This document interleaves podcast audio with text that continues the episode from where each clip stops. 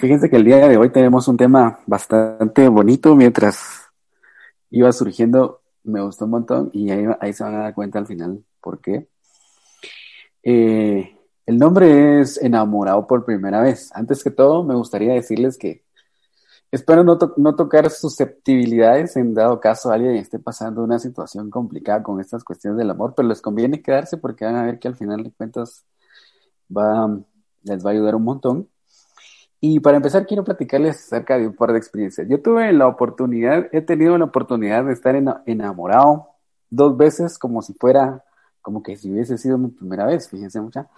La primera vez yo me acuerdo que, o sea, uno cuando es eh, joven, o sea, cuando uno es chavito, más, más por, decirlo de una mejor forma, eh, pues a uno le gusta a una persona del colegio, le gusta de un grado, después resulta que pasas a otro grado y te gusta otra, y de repente que tenés a una tu novia, pero solo porque dices que le das un beso, porque la llevas de la mano, y por eso es tu novia. Pero llega un momento en el que, en el que realmente conoces a alguien que, que sí te cambia todo y que se convierte en tu primer amor. No sé cuántos de ustedes lo han experimentado, como les cuento, a mí me pasó dos veces. Lastimosamente ninguna de las dos veces funcionó. eso ya es otro rollo. Pero creo que eso eh, es parte de la vida y a quien no le ha pasado es porque no ha vivido. Entonces, em, bueno, como les decía, eh, para, para, empezar, entonces quiero, quiero que me ayuden ahí a hacer un listado de lo que ustedes consideran que uno hace cuando uno se, se enamora por primera vez. Entonces, las cosas que yo puse es de que tal vez uno ve en, en, esa persona que uno se enamora por primera vez, tal vez uno ve defectos, a uno no le importan, uno está ahí. A ver, ¿qué, qué otra, qué más me pueden decir? Cocinarle, dice Pilar. Mentimos también. ¿Mentimos? Mentimos. Por ellos. Por ellos. Sí, en algún momento más de alguna mentira se atraviesa. Ok. ¿Qué otra? ¿Nada más? Josué, ¿qué decís vos que hace uno cuando uno está colgado?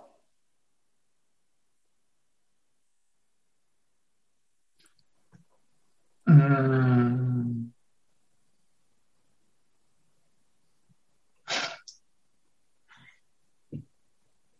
No sé, no. que salís del colegio, es el, mentirle a los papás, bueno, ya, dijo Brenda mentir, pero se lo ocultas a tus papás. ocultar las cosas. Eh, decirle cosas bonitas. La enamorás. Carlos, ¿qué pensás que hacemos nosotros los hombres cuando estamos colgados de una nuestro modo cursi de hacer cartas. Y, no, y no da vergüenza, vamos. y, si no nos la aguantamos. Yo, yo hice una vez una carta mucha, ala, me costó un montón. Bañarse, dice Pili.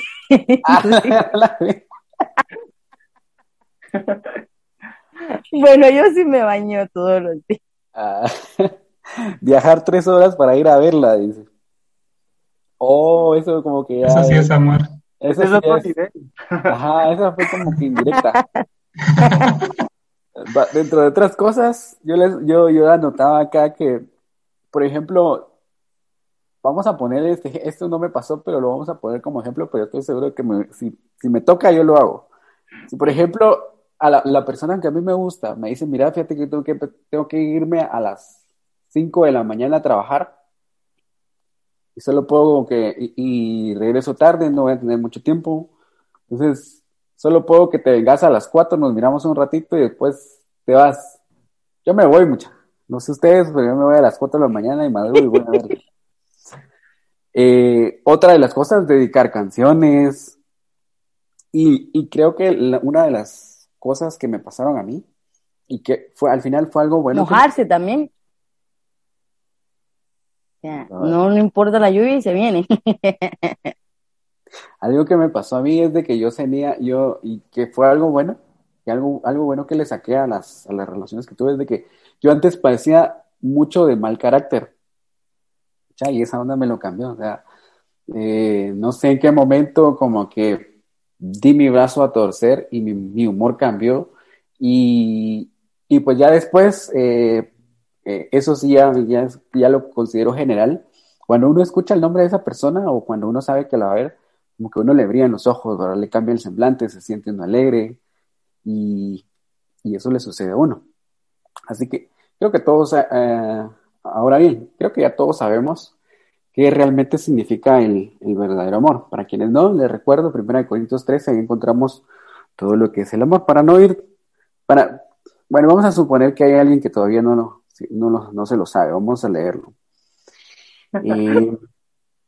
supongo que, yo estoy seguro de que ya todos lo saben, pero vamos a traerlo a colación. 1 Corintios 13 dice, ay, perdón, muchas esta más. Bien.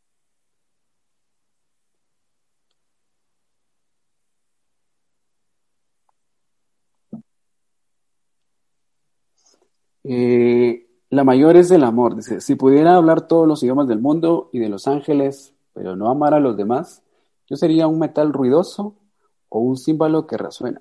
Si tuviera el don de profecía y entendiera todos los planes secretos de Dios y contara con todo el conocimiento y si tuviera una fe que me hiciera capaz de agarrar una montaña y quitarla de aquí, ponerla aquí, pero no tengo amor, no me sirve de nada mover esa montaña, ¿cierto?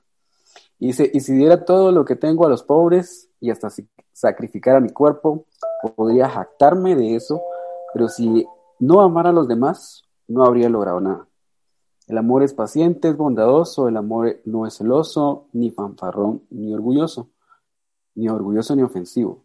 No exige que las cosas sean a su manera, no se irrita ni lleva un registro de las ofensas recibidas, no se alegra de la injusticia, sino que se alegra cuando la verdad triunfa.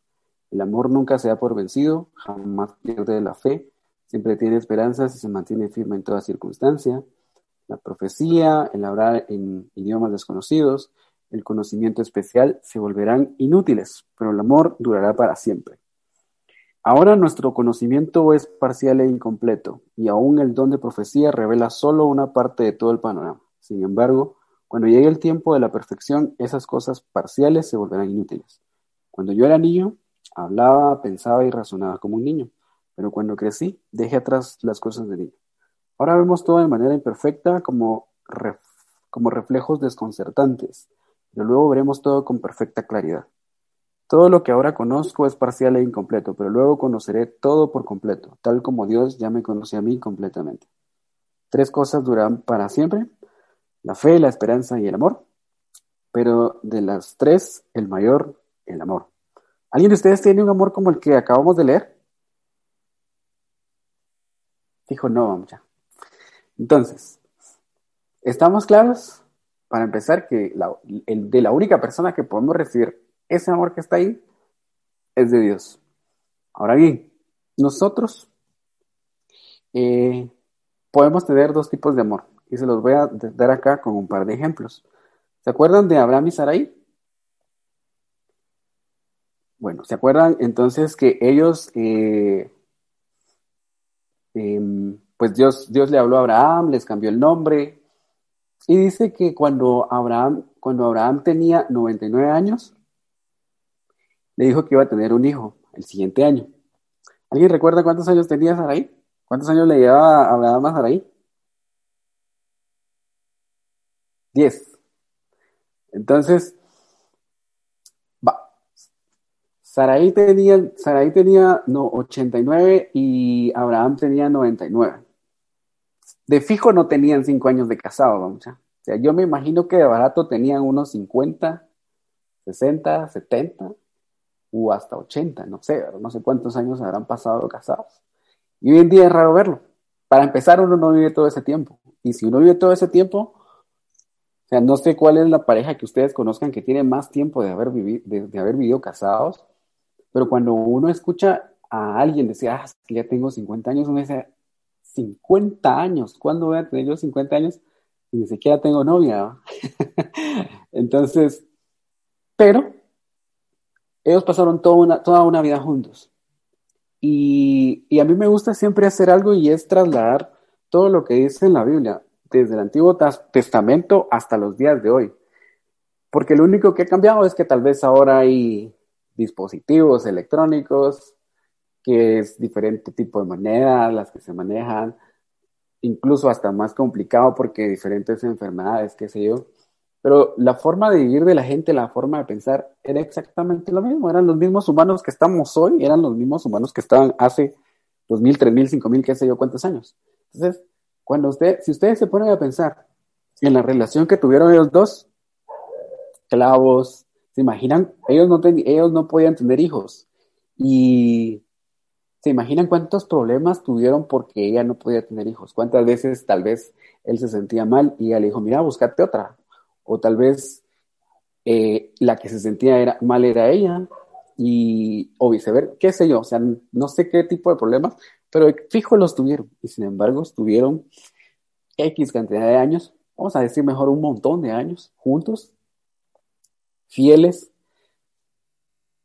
Hay una parte en la que mencionan a una esclava, que no era tan esclava porque dice que era hija de un faraón, pero era esclava, eh, era esclava de ellos, que es la única parte en donde yo encontré que, que tuvo un hijo de nombre Ismael, ¿se, se recuerdan? Y no me quedaba claro ahí cómo es que si si se supone que era fiel, había estado con ella, pero si se dan cuenta, eso tuvo una repercusión. Eh, Israel, musulmanes, toda esa, eh, todo, ese, todo ese lado de musulmanes viene por parte de, Ismael. Y, todo porque no supieron esperar. Sin embargo, si en algún momento se torcieron, vino Dios, les habló y retomaron el camino. Nació Jacob, eh, y pues todo ya comenzó a, funcionar como se supone que Dios les había dicho, su gran descendencia, etc. Pues por un lado está ese amor, en el cual podríamos decir que ambos se enamoraron por primera vez, estuvieron toda una vida juntos y pues todo felices y todos felices y contentos. Ahora les quiero hablar de otros de otra pareja, Oseas y Gomer. Creo que esta, esta es un poco menos conocida, pero igual de importante, porque nos deja una, ah, un punto de vista completamente diferente. Entonces, si quieren, esta sí la vamos a leer, vamos a ir a Oseas 1 al 9. Le voy a pedir a Brenda que me ayude a leer. Oseas 1 del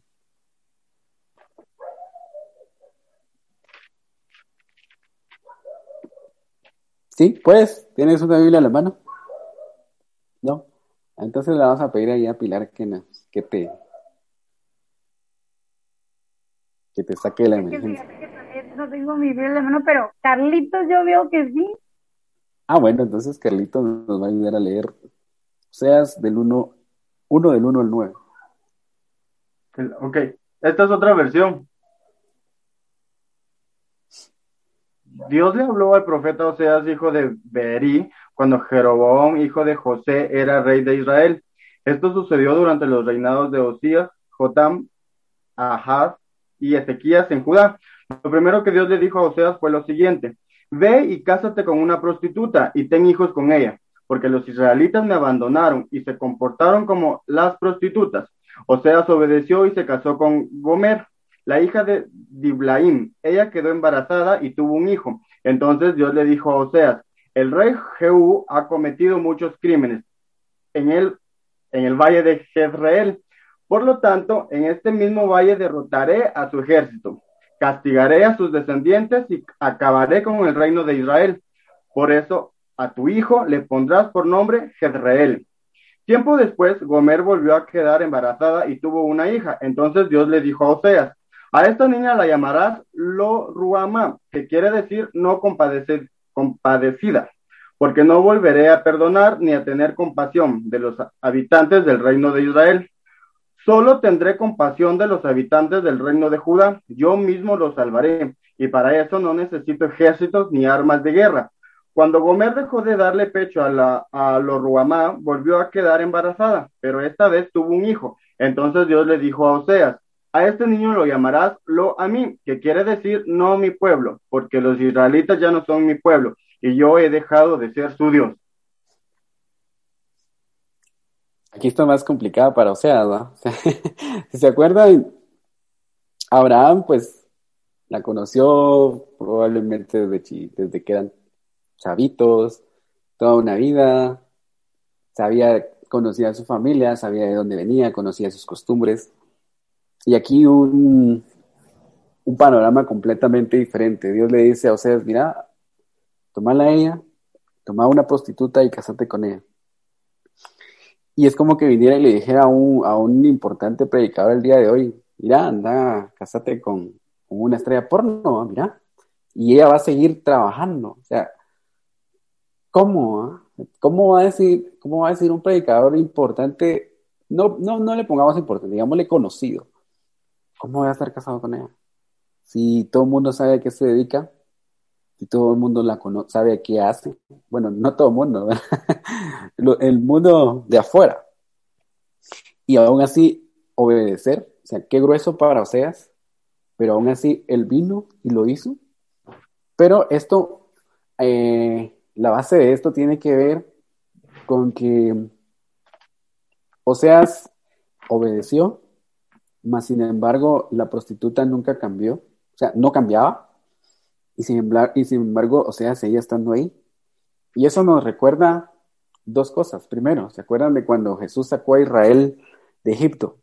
Israel venía, les daba cosas, o sea, eh, eh, Dios toma el papel, en este caso de Oseas, allá, en, Israel, cuando lo sacó, y venía y les daba amor, los recibía.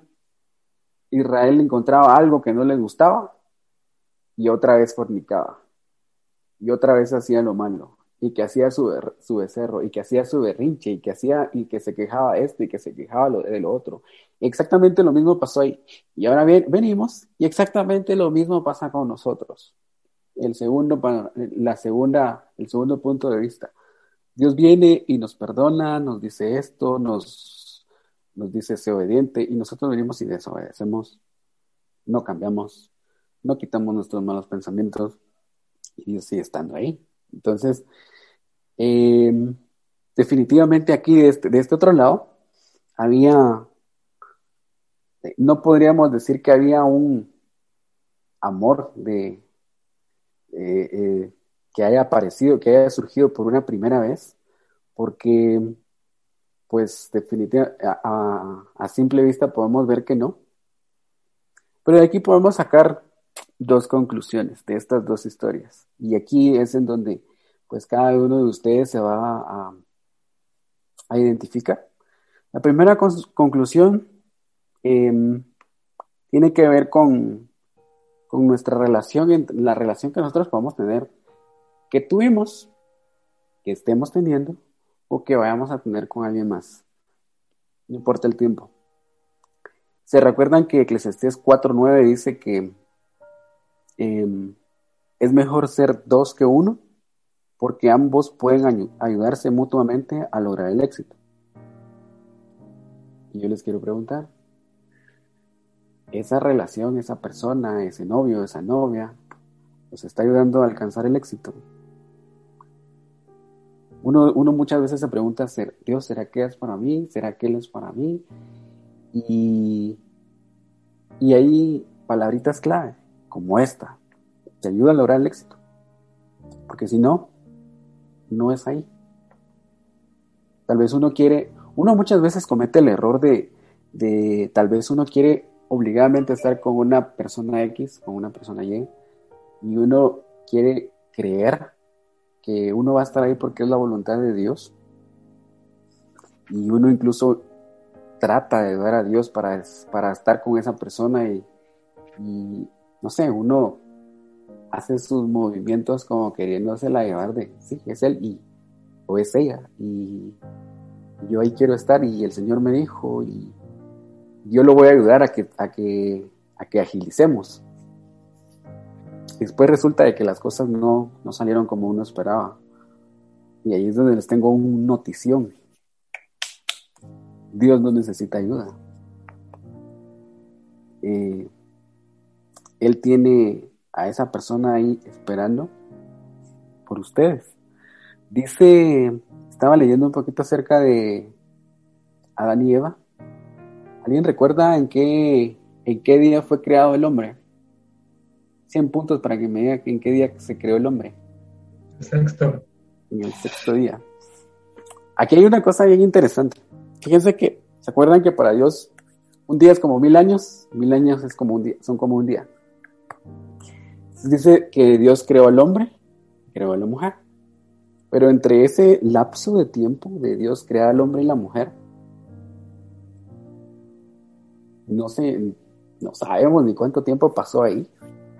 Si, de repente fueron mil años, pero de fijo fue un montón, porque dice en Génesis 20, eh, déjenme ver, 20, 2, 19 y 20, que Dios puso al hombre a que le pusiera nombre a todos los animales.